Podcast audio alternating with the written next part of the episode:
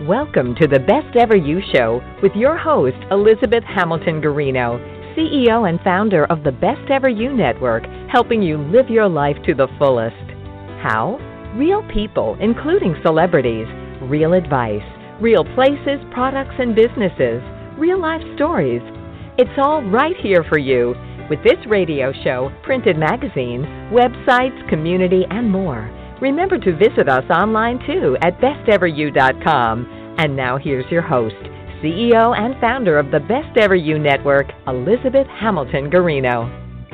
Hello, everybody. Thank you so much for listening, and happy Friday from everybody here at the Best Ever You Network, which is uh, me in my office. Kids home. I'm just messing with everybody. Um, hope everybody's having a good day. We've got a cool guest with us. Uh, good friend of mine, Corey Poirier, is here. He's going to come on and talk about the book of why and how, um, and we're going to talk probably for about an hour. So if you're on your treadmill and listening, we're going to go for an hour or so. And um, lately, I was telling him before he got, I'm like, just be forewarned, I've been going like an hour and 10 minutes, an hour and 15 minutes, and totally losing track of time. So um, if I do that, you know, we'll just abruptly just T- you know, turn this off. it's so funny.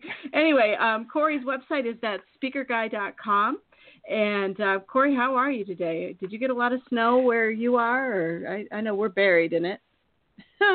no, I, I actually didn't. I think I escaped it because I just flew into another place where we didn't get hit. So I escaped it, but I keep seeing the news feeds that people are getting hit with it where I would normally uh, have left from. So I huh. missed it by I think probably about a day. Oh, nice. Nice, nice. Well, hopefully you're nice and warm and sunshine and all that stuff. It's actually kind of pretty, but it's a lot of snow. But you know, it's one of those March storms where it's like, eh, yeah, this too shall pass. If this was January, I'd be freaking out, but it's March and it's okay. So anyway, all right. So we have, um, if you're listening, this show is going to have some purpose behind it because the show is going to be all about purpose um, and understand the benefits of uncovering your purpose, strategies for uncovering your purpose, and I like this a lot. Um, from Corey today, we're going to learn three timeless secrets that he learned during interviews interviewing thousands of the world's top achievers. He's, he, I think he's interviewed like 4,000 people. Um, we'll talk to him about that. But um, Corey is a TEDx, uh, multiple TEDx speaker, uh, multiple time TEDx speaker, and also the host of the top rated Conversations with Passion radio show. He's the founder of that speaking program, and he's been featured on, you know, on everything, all, tons of TV and so forth. Um, he, he's written for Entrepreneur Magazine and Forbes, and, um, you know, he graces us with his presence here at Best Ever. I'm always happy to have you here and have you as a friend, and um, I, I appreciate you including me in your new book, which is called The Book of Why and How. And um, you're just pretty special. And your new dad. New dad. How's that going? Yeah. it's uh it's it's awesome, but it's certainly the word new is is I think the operative word because everything is so new for somebody who's never gone down this path before. My girlfriend and I are learning everything as we go. So it's it's been an interesting challenge, is what I'll say, but it's obviously very rewarding. Yeah, that's that's good. Well, congratulations on baby Sebastian, and um, to your to uh, your girlfriend Shelley, and and you have does three fur babies mean cats or just dogs? What is three fur babies too? We got to talk about. then, we'll, then we'll move on to the book. Uh, yeah, so it's it's actually two cats and a dog, and the cats are um, brother and sister, and they've been basically inseparable since birth. And then uh, and then the dog is he's getting up there. He's I think he turned 15 this August, and he's a wow. silky terrier. He's Sprocket is his name, and we call him Sprocket the semi-retired rocket because he gets these little bursts of energy and comes out of retirement. But for the most part, he's um, he's pretty laid back and does a lot of sleeping. Yeah, our dog's 11, so I get what you mean. Yeah, the dogs are so cool, and so are cats too. We have two cats and a dog also. So, all you people out there listening who love pets, we love pets too, and you know all the good stuff. So, all right, let's go to your book for a minute. So you have a new book, the Book of Why and How. Um, tell me why you tell me why you wrote an, another book. You've got you've got a lot of stuff going on. You took time to write a book. so I really, for me, what it was about is I try to base things on what do people continue to ask me, and so I was getting asked a key question all the time And you know, in the name of the book and the title, you can kind of tell probably what the question was.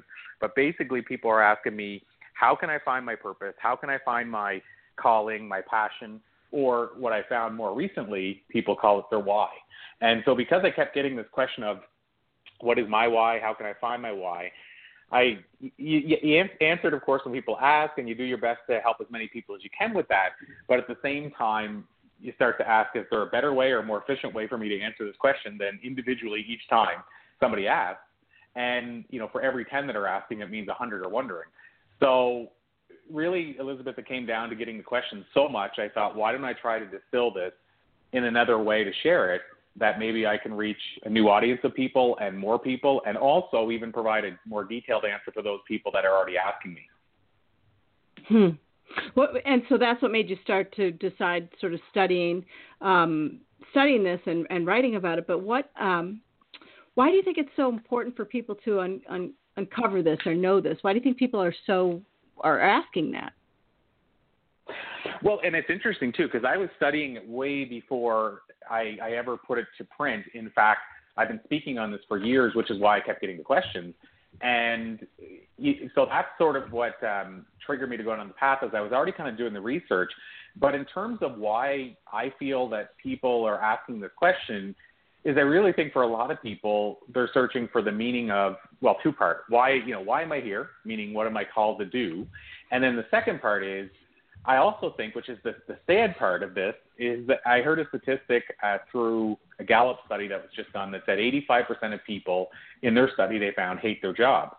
And this is very similar to what I found, and I also found similar numbers to people that really were disengaged with their life as well. And so what I think it is is a lot of people are disengaged, whether at work or at home, and they want to become more engaged. I think really deep down they want to find out why is this guy seem to be always so happy and fulfilled, and why is this person not? And so really, I think it's because people are searching for answers and want more meaning in their life and just don't know how to go about getting it. So I think it's just a desire to be more fulfilled. Do you think it's possible to find that? Well, yeah, absolutely. So for me personally, I so and I, I'm sorry, I'll correct that it's possible to find it, but I'll use the word uncover because I really think that for all of us, deep down, we all have that purpose or calling in us. It's not something that we kind of create. And so, I mean, I, I guess technically when people hear the word find, maybe they think it's something that they're searching for that's outside of themselves. But for anybody that I've worked with or, or found that has discovered their why, including myself, when you look back, there were all kinds of hints and it usually was just layers deep and, and you didn't realize it was already inside of you. So for me, speaking is my passion. Why I'm doing it is to impact lives, to inspire others, to educate others, et cetera, et cetera. Well, that was all inside of me. I mean, I, right from when I was a kid, I was out trying to be the the person that was um, doing the talking. If we're playing frozen tag, I was trying to educate people on how it worked. So I mean, there were hints all along. And yeah. so yeah, so I think at the end of the day, it's absolutely possible to find it, but I think it maybe it's easier for people to look at it as uncovering it. Hmm. Um, what are the what do you think? What are your common? What's com- is there anything common to people? I guess that's the best way to phrase that. Is is there anything that's common other than you know statistics about people hating their job and being disengaged and stuff like that? Is there anything else common that you found? So, yeah, well, so I, can say, you know, when we talk about it and we mention some of these timeless secrets I've discovered, it's interesting because what I found is for the high achievers, and when I say this, I always have to try to preface it because I don't want somebody to think I'm saying, you know, a high achiever is more meaningful or, or purposeful than somebody else. But a lot of times, these people that have really impacted a lot of lives and they found their purpose and calling and are serving it, they just uh, seem to be more fulfilled overall, and they seem to be happier, and they seem to be able to give more energy to others because they're they have more energy. And so I found common traits among them. So I guess you could say the flip side is I found commonalities that people that haven't reached that level yet are not doing. so you know the commonality yeah. basically is what these enlightened superachievers I call them are doing is the same thing that a lot of us just never heard of or didn't know was an option. The interesting part is what I found as far as commonalities, these things aren't stuff that it, it matters what background you're from, how much money you make, where you started from. It's stuff that you can all start implementing tomorrow. So the cool part is it's not something that's you know out there pie in the sky, or you have to invest half a million dollars to achieve them. So I, I have certainly found some commonalities, and I can I can certainly share if you want what some of these sort of timeless secrets are because it works on both sides. It says here's what I noticed a lot of people aren't doing, and then here's what I noticed these people that have reached this level are doing. Yeah, I think I think we'd love to hear that. I'm going to have you hang on one second because I'm going to go back for one minute. So, um, can you can you clarify? Does in order to find your purpose and your why and everything, can that mean like well, my purpose was to be a dog walker. I mean, do you have to be an enlightened superachiever to be to find your purpose, your passion, and your why? I mean, like, you know, what if somebody doesn't want to be famous or make a ton of money or whatever, but they just want to, you know, impact lives in a in a different way? Are there all sorts of ways to find your pa- passion, your purpose, and your why? Absolutely, and in fact, I would go so far as to say the vast majority of people don't want to be what we'll call maybe a, a thought leader or somebody that's influencing lives and maybe even a quasi sort of celebrity. You know, some cases a full celebrity, some cases maybe a half celebrity. The, I don't think the average person wants that. I think a lot of people think they want to be a celebrity, but until they sort of see or live that lifestyle, uh, it changes. But yeah, to answer that 100%, in fact, I would say the majority of people won't take that path. And so you hit the nail on the head when you said it could be a dog walker. It could be my mother had a mail lady that used to bring dog biscuits for her dog every time the mail lady showed up. And so every day of the week she'd show up with dog biscuits and you know play with the dog and hang out and chat with my mom and and this is somebody that worked for the postal service who this was her calling. This is what she loved doing and she told my mom that. And you know when I talked earlier I mentioned um you know for myself uh some of my passions like practicing yoga is one of my passions and you know you're not going to probably get famous practicing yoga unless you're teaching, and and still might not then. Uh, but just practicing yoga is a passion. Playing guitar, was, I mean, I play music, and we talked about it in the show before. I play you know shows and have CDs and that, but just playing music in the house for me was always a purpose, long before the other came along, and I would have been happy to keep doing that.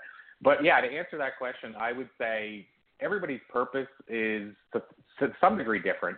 And uh, we actually had somebody on our show who said that he knew that for a fact his mother's purpose, her sole purpose, was raising a family.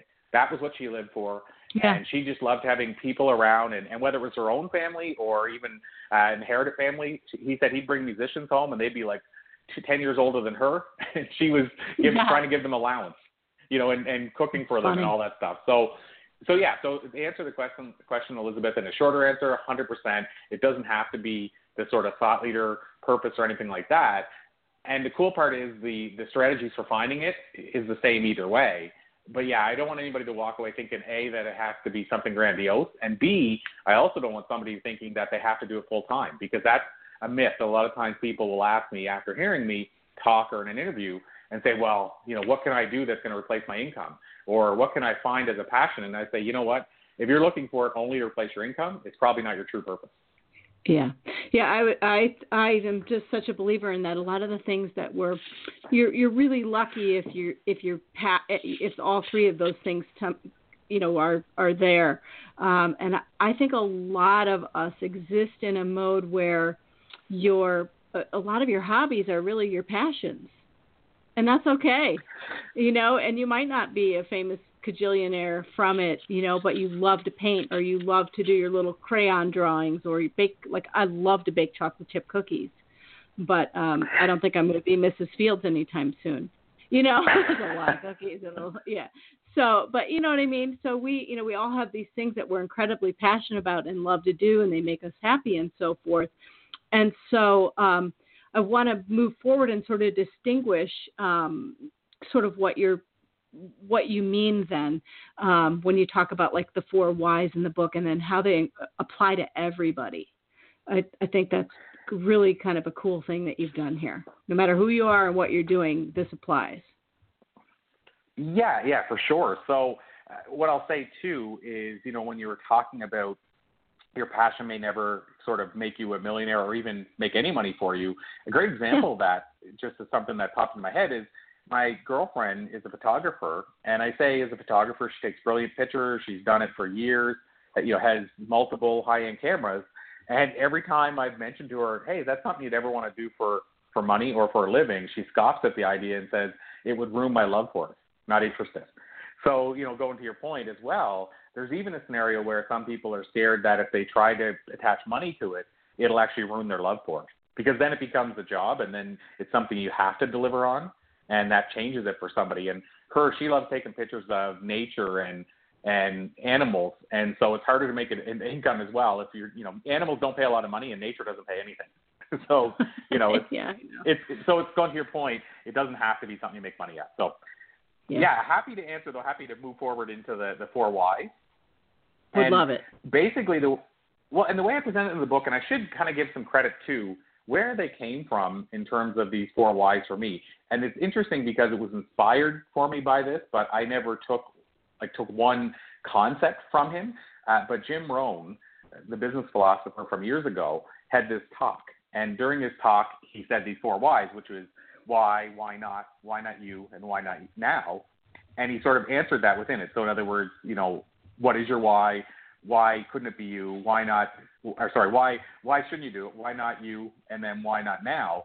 That was kind of just he did it in a little. Um, I'm going to say he did it in one form, and then I I just said, you know what? These are the same kind of four whys I run into all the time whenever people don't move forward. You know, maybe and so the catch is the first part is maybe they discover their purpose and then they just sit on it. You know, it's something they love to do, but they don't do it at all. And so, uh, you know, then it becomes the question of why not?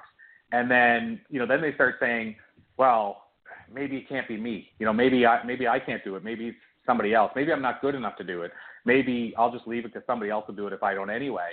So then it becomes asking yourself the question, why not you? Why shouldn't it be you? And then the why not now is surrounding this idea of why is now not the right time? So people will say, well, maybe I'll just do it later. Maybe I'll do it when I retire.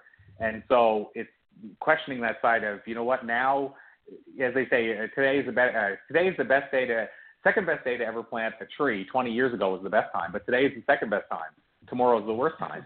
You know, so it's it's it, the truth is is that now, and if you think about all the opportunities we have now in a globally connected world, today is truly a better time than there ever has been for doing whatever it is you're doing. And so it kind of goes and explores that idea of why not now is the time.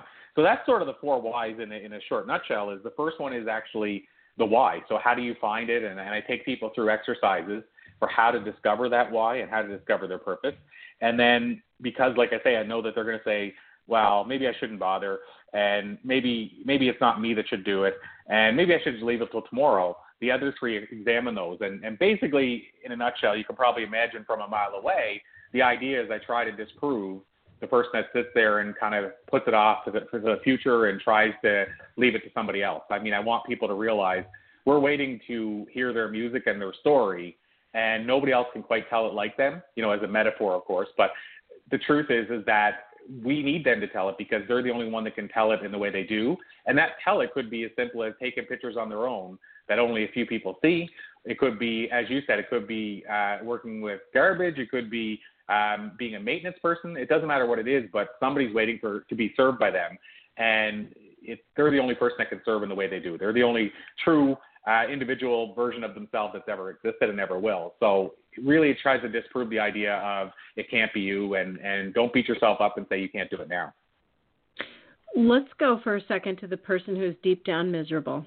There, there are always people who listen to the Best Ever You show who are really searching for something different and they might not know what it is they might not know their why they they they know in their heart and their gut that they're just sitting there going ugh I don't want to do this anymore. I don't want to. Uh, I don't want to work at this job. I don't want to feel sick. I don't want to be overweight. You know, whatever it is that you're. You know, generally you get to a point where you've just had enough and you make a change. Um, speak to those people for a second and and help them move out of that because that's a big move when you make a choice to change.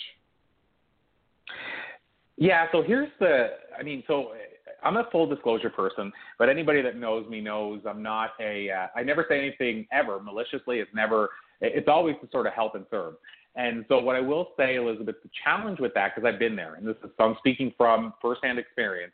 That's where I lived until I discovered my purpose.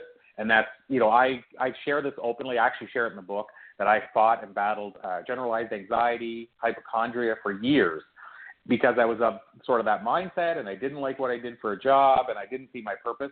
So I want to say that you know what when I say this it's because I totally empathize because I've been there.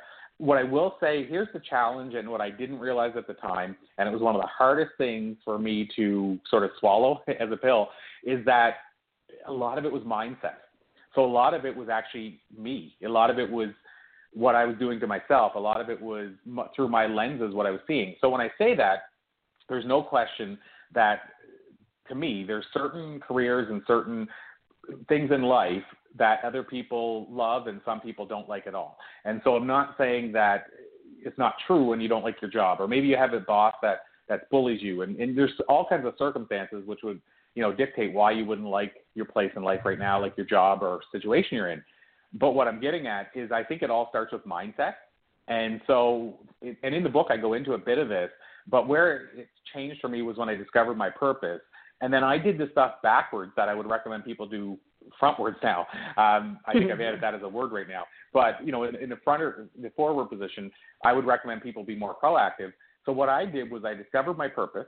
And as I was discovering it, I was surrounding myself with more positive people because they were pursuing the same purpose as me, which started, by the way, with stand up comedy, then moved into speaking. And in both of those fields, the people I was surrounding myself with were in the same place as me, and they were excited about what they're doing. And so all of a sudden, I was naturally surrounding myself with people simply because I pursued the purpose. So that happened by accident. And I think that played a big part in my mindset improving. And then what I also did was I started pursuing my purpose on the side of my job. So at the time, I, I liked my job early on, and then I was disengaged by that point with it. And I was ready to leave. And all of a sudden, I started performing stand up five minutes a week.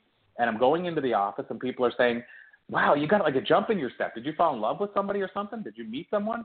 And mm-hmm. people couldn't believe the change in me. And all that was happening, it was five minutes a week. I was delving and delving into my passion.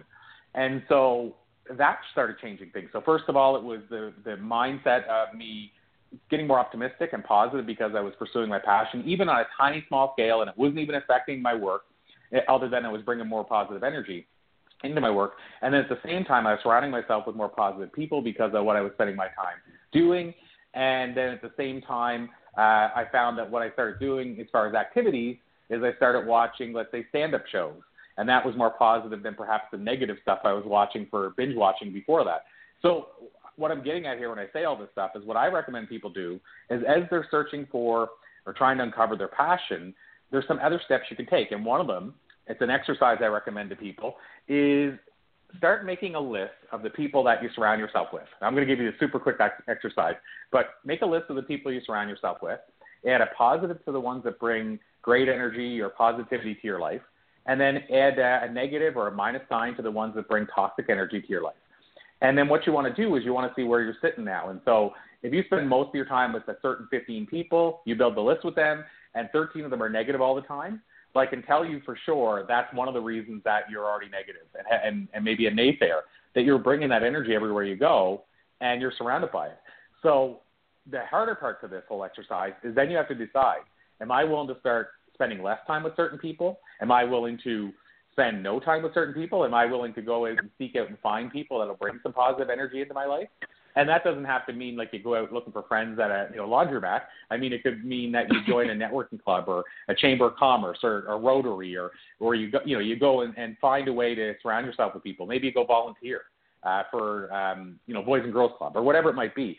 So what I recommend people do is you need to get your mindset straight. And how you do that is you figure out ways to add more positive energy. One of them, as I just mentioned, is the people you spend your time with. Another one is what are you watching and reading? So maybe you start watching a TED talk every three days or every day because they're very positive typically, and you learn from them. Maybe you read a positive book. Maybe you read quotes on Facebook that are positive. So what I'm suggesting basically is you need to go through your life and say, what am I spending my time doing? What part of it's positive, what's negative, and what changes am I willing to make to make the change to that? And then the secondary part, of course, is the helping you locate and uncover your purpose. But even if you start with the getting the positive energy in and getting some of the po- negative energy out, I think you'll find the negative self-talk will start to slowly disappear. That's wonderful. I'm going to add to that if I if you don't mind, because um, for anybody oh, listening who wants wants to lose weight, I've helped a bunch of people go from, um, you know, the 350 pound mark down to the 160 170 range. It's it's one of the things I do. I usually help one person every year do that, and um, one of the ways I'll just give it, a, it it plays off kind of what you said of adding. I didn't hear you say I take that away or subtract. What you said was you add to your life, and I think that's so key when you're in a situation where it's not uh, you know perfect or ideal or what you you know what you're feeling super passionate about. When you add things that complement to what where you're trying to get. You know, you take an action step in the positive way, like you said. You know, going go join a positive group. You know, you're changing it up basically. You're changing your energy up and so forth. And um, that's exactly one of the things we do when we help people, when I help people lose weight. Um, one simple thing I have them add two cups of vegetables to their diet. They don't have, they're like, so what do I have to do to change this? I'm like, nope, the very first step that we're going to do is add um, something. So it's, it's just really interesting. Um, I I don't know if I can if we're we're gonna you can fix my articulation skills here, but you know, adding instead of subtracting is a really key way to make a change. I think is my point. Yeah, agree completely, and I will will I guess add to that. I had Good. Uh, we brought in a speaker one time uh, whose uh, name is Bruce Sweeney, and he runs a company called Simply for Life. And basically, it's and I've always been really impressed by them. It's kind of a new way of thinking about your health, and you know, to make a long story short, what they really focus on is empowering you to make your own decisions in the future. And what I love is that they don't say, okay, you have to eat our food, because you see that a lot in in um, yeah. I'm going to say weight loss companies, and uh, they, you don't have to buy their supplements, their food, or nothing. Basically, what you do is you pay a monthly fee, and essentially, and it's a pretty reasonable monthly fee, and they mm-hmm. simply guide you and give you the exercises and teach you the process, and you meet with them. And I mean, it's like really low monthly considering you get to meet with them throughout the month, but what he said when I brought him in as a speaker is he said most of you are probably going to expect when you heard I was coming in to talk about lifestyle and nutrition that I'm going to tell you what you can't eat and what you have to take yeah. out of your shopping cart.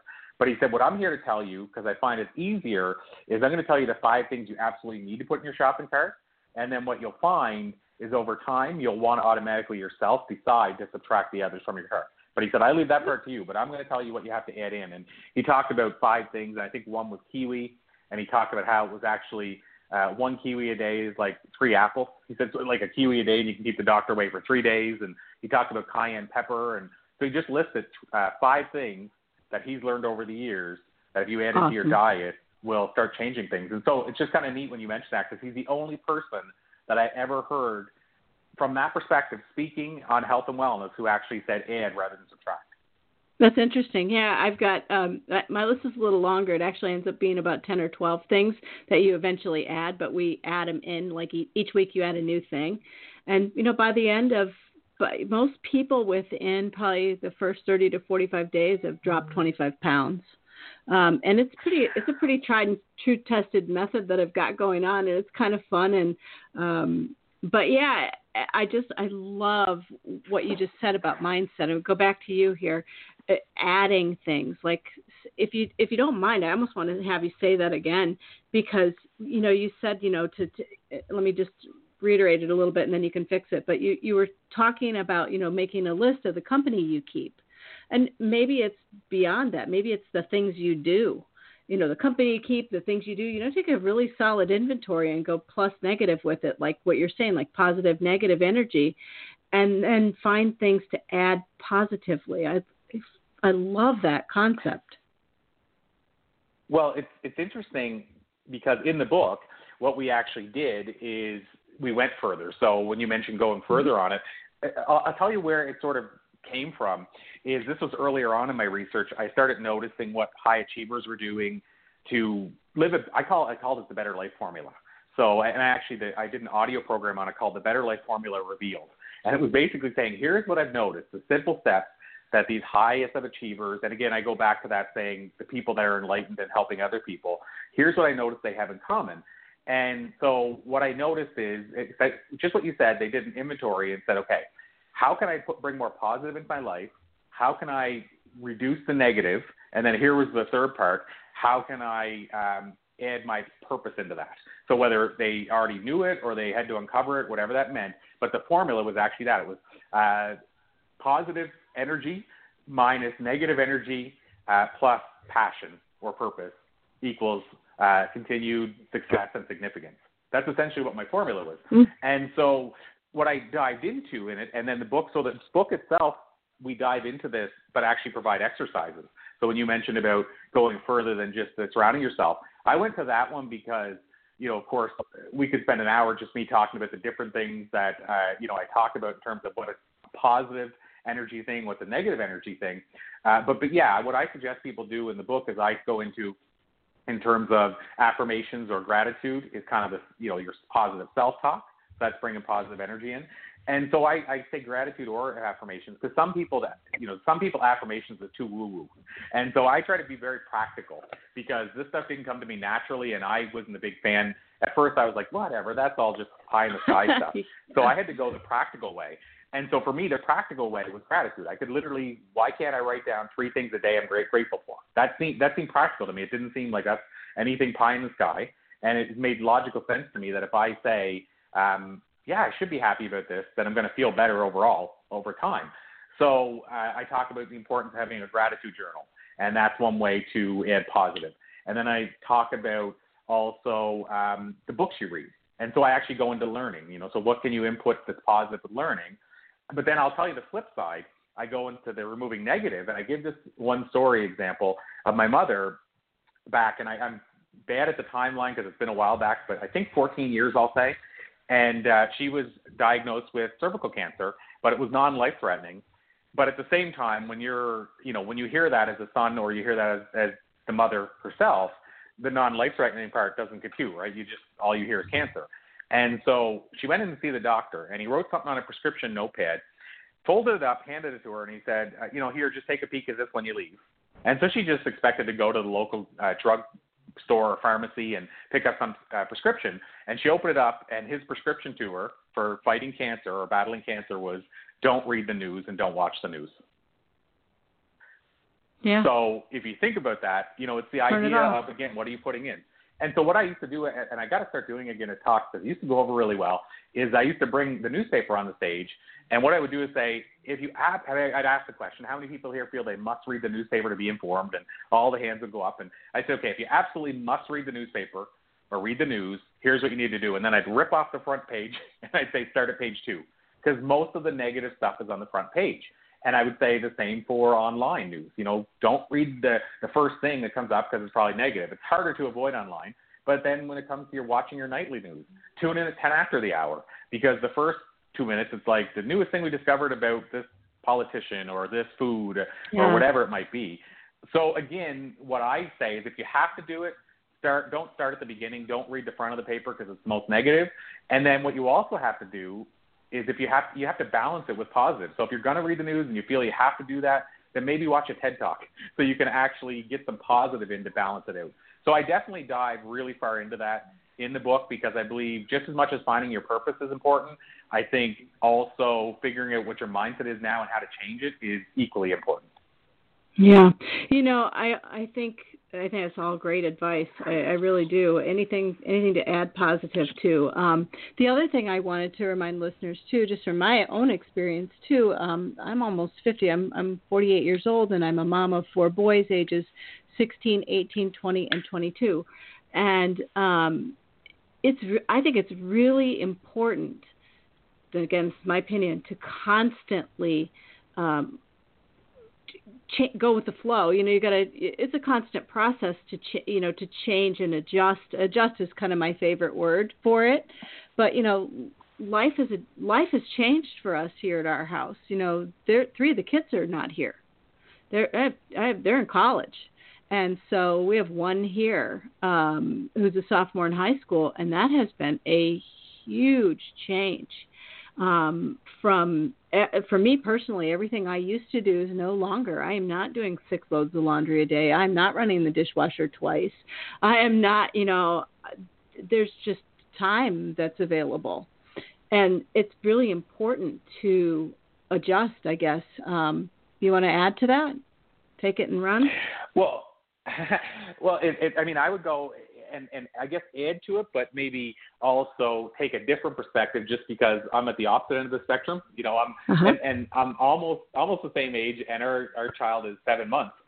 so yeah, what see? I would add in is that, and this is you know, and I, this is not a certainly not a comparison because we're only seven months in and there's parents that are you know time tested and have, have already proven you know that they can you know raise the children and, and do the right things or you know and there's not even a right or wrong really but they can do the things that help them become sure. responsible adults but what i will say is one of the things that's really important to us so my girlfriend and i and, and i'll give her more credit than me on this we try to you know we try to have positive things going like maybe watching a ted talk and then and, and i just use ted talk as the easiest example. Sure. but and then having him sort of hear that. But what my girlfriend does every night before he goes to sleep and it seems so small but i really believe it's going to be a massive difference maker in the long run is she whispers to him you know you're good enough. We love you. Don't ever change. Um, you're already enough. And she tells him that um, you're special the way you are and basically just sort of positive affirmations every night. And she tells him, "We'll always be here for you. Uh, we'll never be disappointed in you. Uh, we don't judge you as good or bad." And she whispers all these things to him before he goes to sleep every night. And, and in between there, you know, she we play with him and we do all the stuff that that uh, I think a lot of children, you know, right now it's hard to give children that because parents are so busy and you have dual parents working and and it's no it's not easy for us either. But I really believe it could be a difference maker, and especially when you hear all these stats of you know, the children now are kind of left to their own devices with the devices, and and we're seeing right away it's like he was born to know what a phone is because I think I might have mentioned this to mm-hmm. you, but in learning to crawl, you know, you could put the phone down. I tested this because I saw how excited he got. He didn't even know what a phone was, and he was running to get the phone. He, like he was crawling as fast as possible. So it's almost like we've sort of now evolved our children into knowing what technology is. And and I believe that's possible because we've seen it over years how animals and people have evolved based on the previous generations.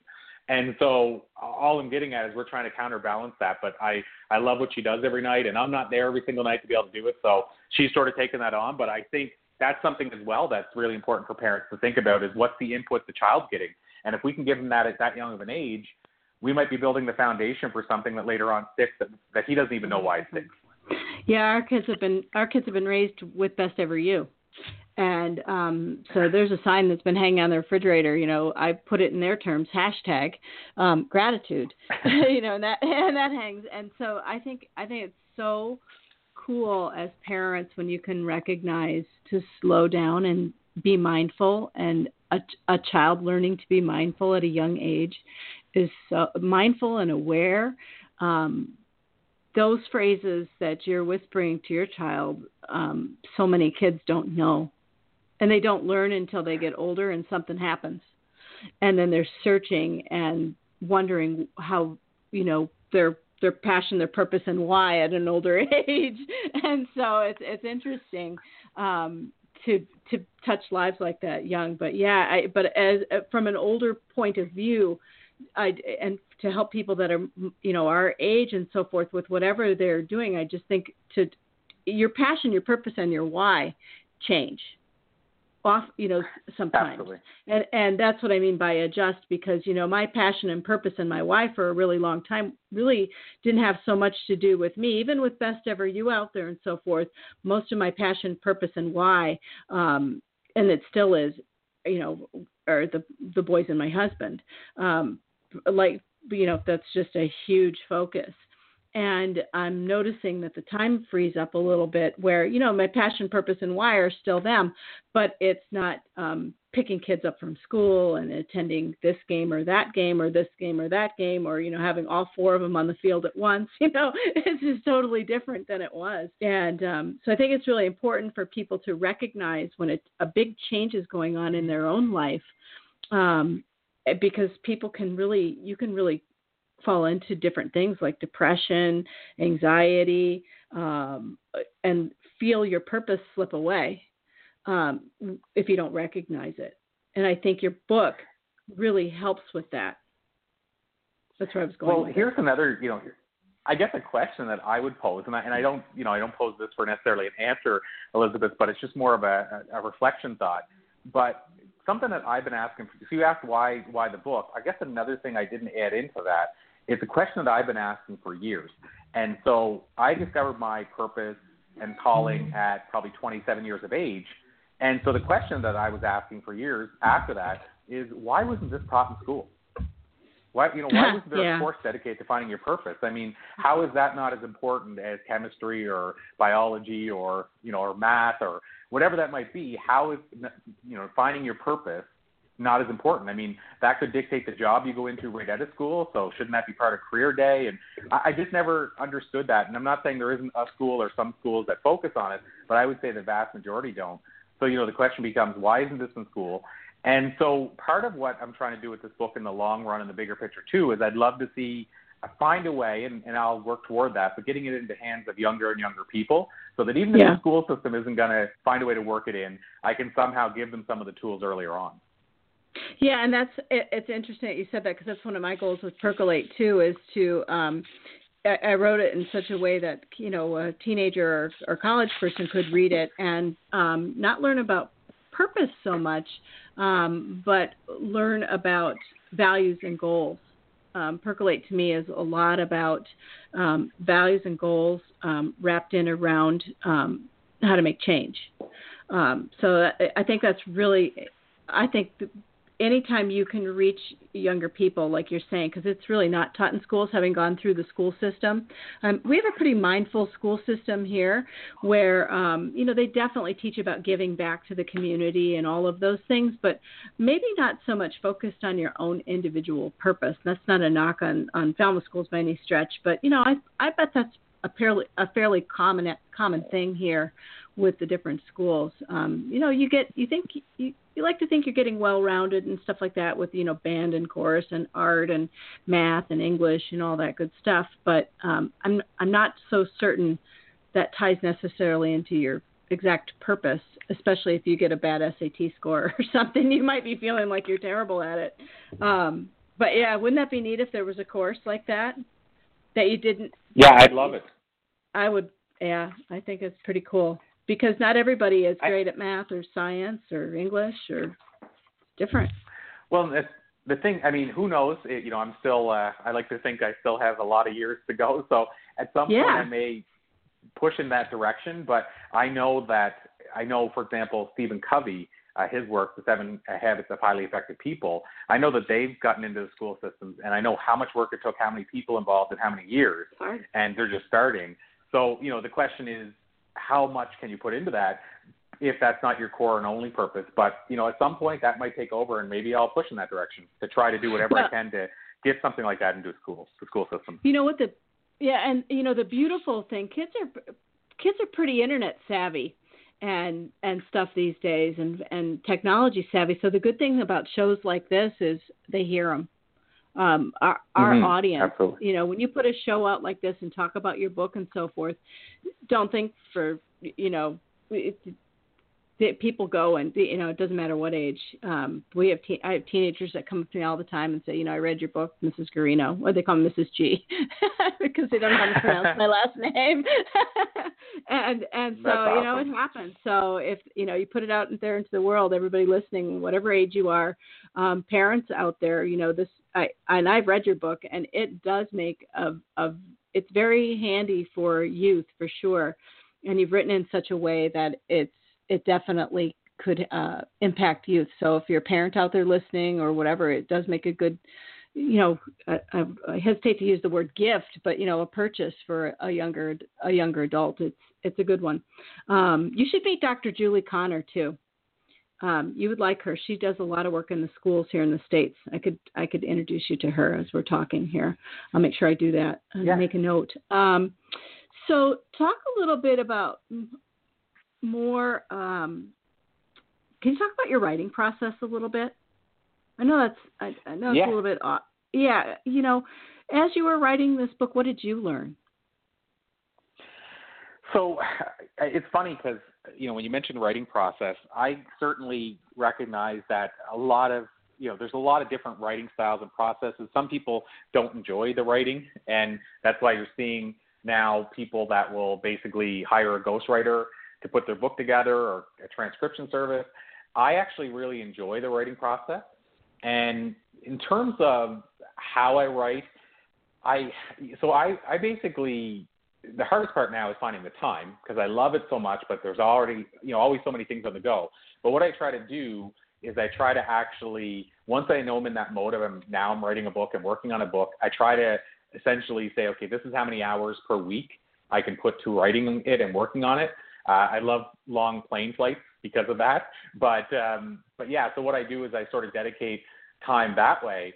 But the way I write, which is probably unique, and I have to say that I saw it with my when I used to write a lot. I, I don't write as much music anymore, but I wrote the same way with music as um, as literature. I actually write in such a way that it doesn't feel like, and it's going to sound weird, but it doesn't feel like it's me writing when I'm writing. It feels like it's been it's being shared to me somehow. And so I'm writing, and I don't do the. I know a lot of writers will basically map out their whole book, and then um, they might have it on a wall beside them, and, and this is part one, this is part two. Maybe they have the 12 chapters outlined, and they have all the outlines done up. I don't do it that way. I basically have an idea of what I'm writing about, but then I just go. And so it's almost like I'm telling a story. And then it basically it just comes to life as I go. And knock on some wood, I haven't ever hit writer's block doing it that way. Same with music. I sit down and I, if it's meant to come to me that day, it'll start writing. And most of my songs, and even some songs that have been on the radio and done quite well, were written in like eight minutes. And never, I never went back and adjusted them again ever. So I feel kind of blessed because it almost seems like it, it sort of, I guess, comes to me. Now, what I will say is just because I say I don't necessarily hit writer's block, there's days I sit down and the writing's not good, and there's days I sit down and, and the ideas don't come the same way. I just mean it's that when I get back to it again, there, there's still going to be a point where it starts flowing. So for me, I sit down and write, and I don't map it out or outline it as much as I know a lot of other people do. That's simply what works for me. Now, I recently interviewed James Redfield, who wrote the, the Celestine Prophecy, 20 plus million copies sold, and he had a whole process for how he wrote the book, and and totally respected. He he actually um, he set aside writing time he did all that kind of stuff. But then as he wrote, he writes all the way through, which I do this too. He doesn't try to edit it. He doesn't question anything. He just writes and flows. But then he goes back seven times afterward himself before he shares it with anybody else. Then what he did was he sent it out to 50 people and asked them to read it. And if they got stuck and, and he went to them and they said, well, I stopped reading a while back. I got to get back to it. He wanted to know which page they stopped on because he wanted to know why that page wasn't a page turner. And so he wanted the book to be a pass along book and a page turner. So he basically brought it out to 50 people, and until they were all satisfied and said, This book is amazing, I got to tell my friends, he wasn't ready to do anything with it. So he goes through this whole process. For me, I just sit down to write, and then basically once it's done, I go through it a couple times for grammar and to make sure stuff flows properly. And then basically I get it to my editor, and then she does the magic and suggests there's something that doesn't really flow properly, sends it back to me. So my writing process is, I guess, I, I, I should I should feel blessed. It's, it's fairly straightforward, but I have said that the next book, and I kind of did it with this book, but I have said with the next book, I want to start using what James does about sending it out to 50 people, and and that process. I really like that, and I kind of did it with this book because I had certain portions of the book that I sent out digitally and got feedback on and stuff like that. But I love that concept. But for me, uh, that's my process, and so what I learned during it, it's kind of interesting. If it's a fictional thing, like a fable because I've written those books. I actually learned stuff that came to me that I'm like, I never thought of it that way until now. And so I actually learn as I write. But then a book like this, there's a lot of components of it that I've been teaching or that I've learned during interviews.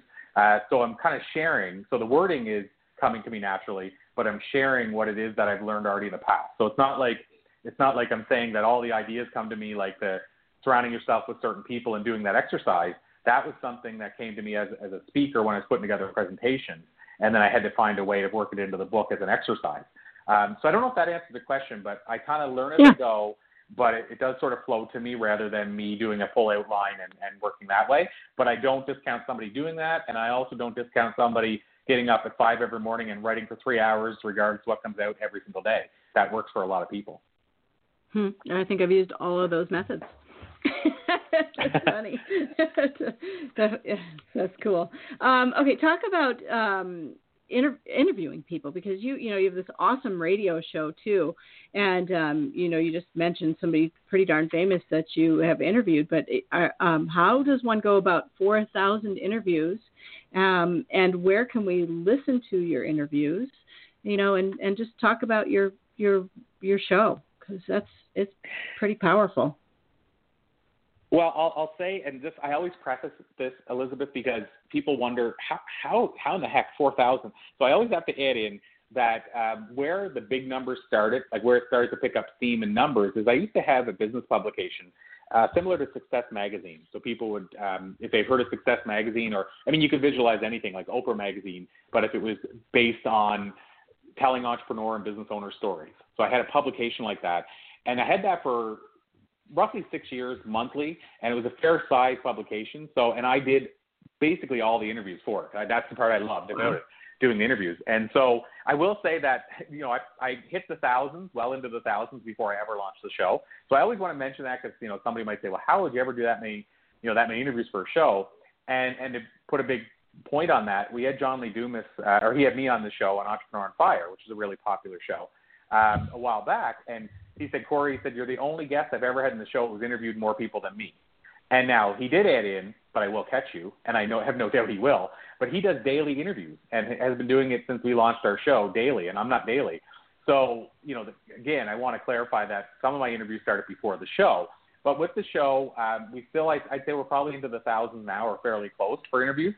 And um, so in terms of you know how that came to life and and sort of how we get people on the show the show was kind of a byproduct of the, the publication. So I had the publication first, and then I had already done some interviews with some of the world's top leaders, but I was having a hard time getting some big names because my publication was very regional. And not only that, I saw the writing on the wall in the print business. It just wasn't the same as it had been. So I made the decision to transition over to having a show. And it made it a little easier to reach the first couple of big guests because I already had the publication and I could promise them they could get uh, basically exposure in both. But then when I fully made the switch over, then all of a sudden I was on my own devices, and then what happened was I had to become that person who's patiently persistent is the words I put on it. So I had to really start reaching out, really start showing people the value of being on the show, but then I had to be willing to follow up a lot because the first big interviews are really, really hard to get. And then but then you know some of them by the way took 18 months from the day we reached out yeah. to the day the interview happened and so you know i don't want to ever lead people to believe that it's, it's super easy to launch a show and get big names on but i will tell you what happens and you've probably seen this as well uh, elizabeth is that what happens that's really cool is once you start getting some names on and you do a good interview and they trust you then what happens is they'll either recommend other big names to you make the contact for you, or they'll tell the person, you know, you should be on the show. I think you'd like it. And so we've had people like uh, Dan Sullivan, who runs Strategic Coach. Uh, and Dan's kind of one of these people that's really known behind the scenes, but he coaches a lot of big names. And he actually, in the interview, said that one of the big names I want to get, he actually said, um, this person should be on your show. He'd be a great fit, et cetera, et cetera. He didn't know that I was struggling to get the person on the show. But what happened is then I could use the media clip because it was live send it to them and say, hey, Dan thinks he should be on the show. And then we got the interview within like a week, mm. and I've been trying for five months.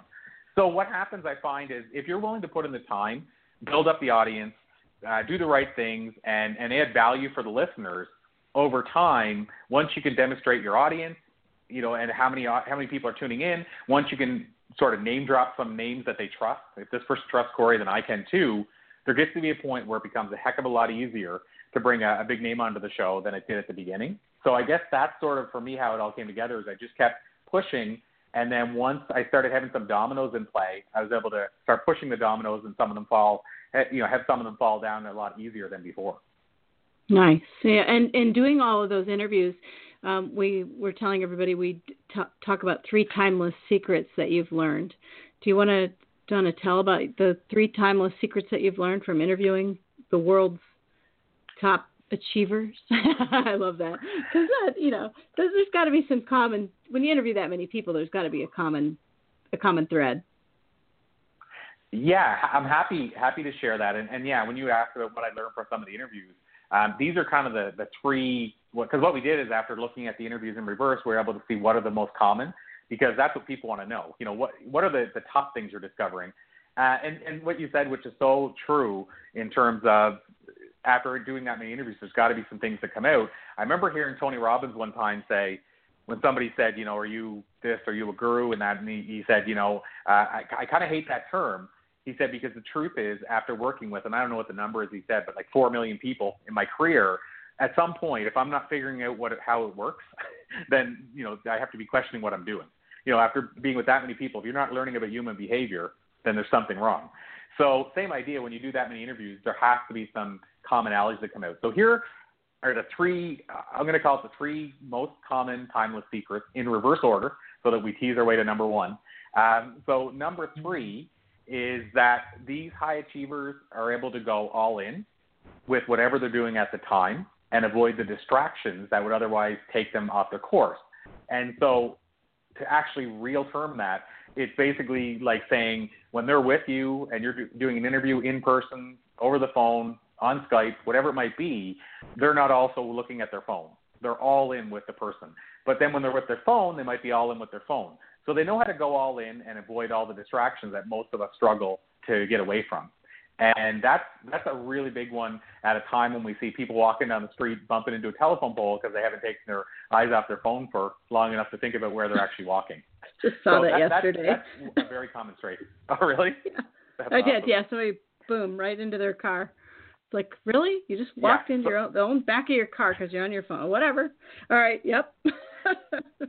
so and you know what? And and that's I always say I'm you know I'm certainly not judging, mostly sharing. But what I will say is if, if a person's saying to me, how do I get there? How do I do this? How do I achieve this? Then, you know, you have to be willing to look at what these, these again, top achievers are doing. And this is a very blatant sort of common trait that really stands out. And, and like I said, sure. it's really, to me, it's that they can focus, go all in and single task. That's really what it is. If you want to sum it up, even ignoring the phone for a sec, if a person doesn't want to think about their phone as a distraction, whatever the distraction is, really it's just saying go all in, single task. Uh, there's a great book called The One Thing that talks about how to focus on just one thing at a time and why you should bother. But that's really what it is, Elizabeth, is basically they know how to go all in and single task. That's number 3 mm-hmm. And uh, so number two is, and this one probably won't surprise a lot of people. Um, and the cool thing is they're practicing it even if they're just listening to the show right now. But what we've discovered is, and I'll, I'll term it this way, lifelong learners are leaders. And so Zig Ziglar had this great quote that he said, uh, "You can finish your formal schooling and it may be easy, but you'll never finish your education, and it's seldom easy. And what I think he was getting at is that uh, for most of the people that continue to stay at the top and get to the top and impact more lives and even have more fulfillment, they realize that you need to keep self educating because the day you stop learning, they say, is the day you stop growing, and the day you stop growing is the day you start dying. So I really truly believe that um, we need to be constantly finding new ways to feed our mind. But I've noticed that these high achievers do that. So whether that means they watch TED Talks regularly, whether that means they uh, do interviews like we're doing here and interview the highest of achievers, whether that means they listen into shows like this, they read books, whatever way they get the knowledge, what we've noticed is that they find a way to get the knowledge. And then I'll go one step further. They are efficient with getting it. So in a world that I call information heavy, wisdom light, they know how to get to the wisdom and and skip by all that information that all the rest of us are getting bogged down in. So they really know how to efficiently learn and get to that wisdom quicker and more efficiently. And then what I'll add in too is if a person doesn't believe that this is true or wonders if this is new, what I will say is my girlfriend and I went to Concord, Massachusetts multiple times because we kind of get into uh, Ralph Waldo Emerson and Henry David Thoreau and and the work of some of these gentlemen who um, and, and ladies too, because uh, Louise May Alcott was also in that sort of uh, that basically that little area they had in, in Concord where they all were prolific, write, prolific writers, prolific writers, sorry, um, and they wrote some of these amazing books in the 1800s. And we went to his um, his home, his childhood home, and we noticed that his personal library in his childhood home was bigger than the public library. And so what's interesting is that if you look at the, the leaders of yesterday, the Thomas Edisons, the Henry Fords, whoever it might be, here's something that probably won't surprise a lot of people. Even if they didn't finish grade three, they all seemed to build a personal library later in life. So they all had books. They were constantly reading, constantly feeding their mind. So I don't think there's any surprises here that the people that rise to the top, and again, the top doesn't necessarily mean money. It could mean just that impact more lives, or even just live their own life on purpose, seem to be active learners. So that's number yeah. two. And so, if you want, I'll continue right to number one. Yeah, please. So, yep. No, number one has been almost the whole subject of this call, this interview. So basically, uh, number one, the number one trait we found with these highest of achievers is that they are living on purpose. So what that means to me is that they've discovered their purpose. So in this case, their why, and they spend most of their time living in their why. Uh, so Bob Dylan had this great quote that I, when people ask me how do I define passion or purpose, I always usually actually move to I, I pass it over to Bob Dylan because he had this great quote where he said, uh, and I'm paraphrasing this, and he also defined it as success as well. But he said, if each day I get up in the morning and I go to bed at night, and in between I only do that which I love doing, to me, I'm following my passion, and that is success. And so to me, in terms of what have I noticed, the, that's another commonality, and it's again the most common by far, is that they've not only discovered their purpose, they live in their purpose. They spend most of their time living their why. They spend very little time doing that which they don't like. And you know, take that for what it's worth because it can be even doing it on the side as we talked about, and it doesn't have to be grandiose. But and this is by the way I found across the board, even not just high achievers, but the people that seem to have the most fulfillment seem to be the ones that have found their calling and are living it. So that's why I think whether they follow the exercises in the book or however they do it, uh, whether they find it on their own, that's why I think it's so important for a person to spend the time to find their calling. I love it. Yep, great information. Um, we're out of time. I'm, we're at an hour. I, I, knew we would do that. Go to go the go the full hour. Um, is there anything that I haven't asked you that you want to talk about bef- before we go? And I'll um, just remind everybody about your book a little bit here. But is there anything we didn't cover? uh, so you know, and and I'll, I will say, and, and you're probably going to mention this anyway, but if people listening are saying, "How do I get the book?" Uh, I think I mentioned to you the the uh, easy website to do that, so you can share it if you want, Elizabeth. But um, I just wanted to mention that because if people are are thinking, "Is uh, do I have to go on Amazon and search it?" You can, but there's other options. But um, in terms of, I guess, to, to kind of finish things off, what I would say is that never discount the uh, the power of so if, if you're a person whether you like quotes whether you like reading whether you like listening never discount the the power of getting the right stuff into your mind.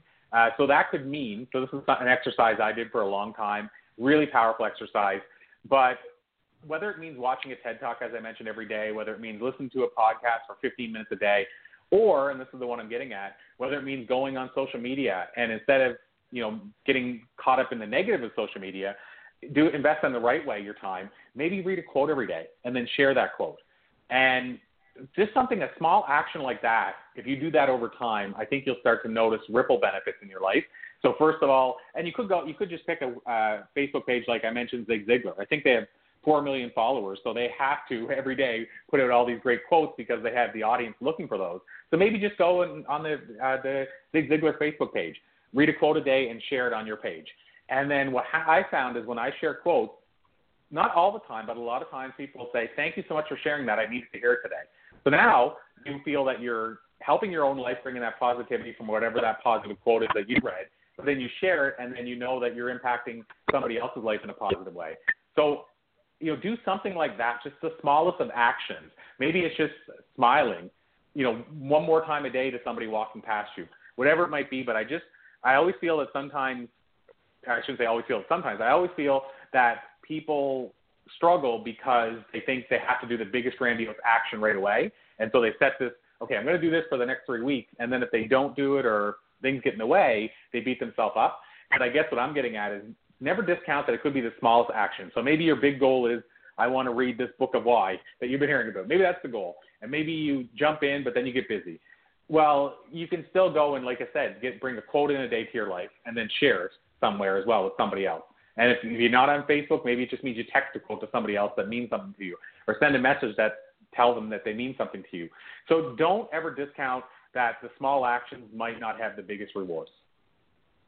Great information, great advice. Um, all right, everybody. Thank you, Corey, for being with us today. I really appreciated all of your wisdom and all of your energy and time and all the information. Um, I I am so happy that you put out a new book. Um, it's a great book. I, I I read it yesterday actually to oh, prepare wow. for to pre- I read it in one day, but usually I read things in one day and then I go go back to them. So it'll go on a on a trip with me here that we're leaving for pretty soon. But it's called the Book of Why and How. And um, Corey's book was written with the intention of helping people uncover their core purpose and at the same time discover how to use it to create meaning in their personal and or professional life. And um, you can buy, you can get a copy wherever books are sold. You, yep, you can go searching on Amazon. We've got, the, we're going to have the link here on the show and on a blog I put on the website. But um, you can also go to that speakerguy.com and um, it's up there too, right, Corey? Yeah, and I would say actually probably the best. And I mean, I'll, I say best. That's a relative term. Yeah, but if people want the kin, well, if they want the Kindle version, we set it up under the bookofwhy.com. So that's okay. that's the easy way to get there. Um, so and that's you know it's obviously the Book of Why, and you get the Book of Why at the bookofwhy.com. So I think it's easy to remember. Perfect. Um, easy. The yeah. print, print version, we're waiting for on Amazon for them both to join pages right now. Uh, so right. the print version, the easiest way is probably to search it on Amazon. But if you go on Amazon.com or .ca and type in Corey Poirier, it's the first two things that come up. So it Perfect. is pretty easy either way. But the Book of Why.com, if it's Kindle, is probably super easy. Awesome. All right, Corey, thank you so much for being here. I, I always love chatting with you. Best of luck in all you do. We always keep in touch anyway, but you know, it, I'll, for the show, I will say thank you for being with us, and I'll talk to you later. right? Oh, thank you. It's been an absolute pleasure. Awesome. All right, everybody. Thank you so much for listening to the Best Ever You show. Um, as I always say here on Best Ever You, we're completely grassroots, so it's really um, it's really kind of you when you when you listen and you're always sharing our show. Um, we're we're got millions of downloads because of you listening, and I love having our guests on um, because you always embrace our guests and you buy their books and go to their websites and all that good stuff. So, um, got another great guest here. Um, I am gonna before we leave, I'm gonna spell his name for you so that you can find him if you go searching. It's C O R E Y P O I R I E R. Um, and the book is called The Book of Why and How. And um, I encourage you to go get that. And again, it is suitable for all ages.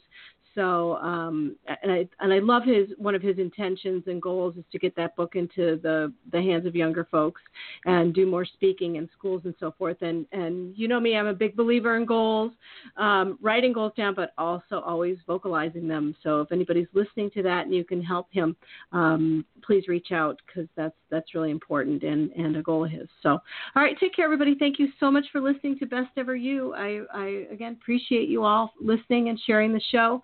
Um, and I hope you all have a great day. Thanks. Thanks again to Corey. Take care, everybody. Thanks for listening to the Best Ever You Show. Want more? Visit us at besteveryou.com. Be your best and keep it real.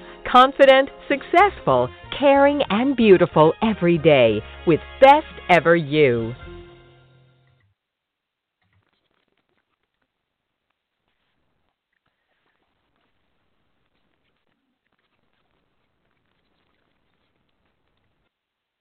Hello, it is Ryan, and I was on a flight the other day playing one of my favorite social spin slot games on chumbacasino.com. I looked over the person sitting next to me, and you know what they were doing? They were also playing Chumba Casino. Coincidence? I think not. Everybody's loving having fun with it. Chumba Casino is home to hundreds of casino style games that you can play for free anytime, anywhere, even at 30,000 feet. So sign up now at chumbacasino.com to claim your free welcome bonus. That's chumbacasino.com and live the Chumba life. No purchase necessary. VGW Group. Void were prohibited by law. See terms and conditions. 18 plus. Don't you love an extra $100 in your pocket? Have a TurboTax expert file your taxes for you by March 31st to get $100 back instantly. Because no matter what moves you made last year, TurboTax makes them count. That means getting $100 back and 100% accurate taxes only from Intuit TurboTax. Must file by 331. Credit only applicable to federal filing fees with TurboTax full service. Offer can be modified or terminated at any time.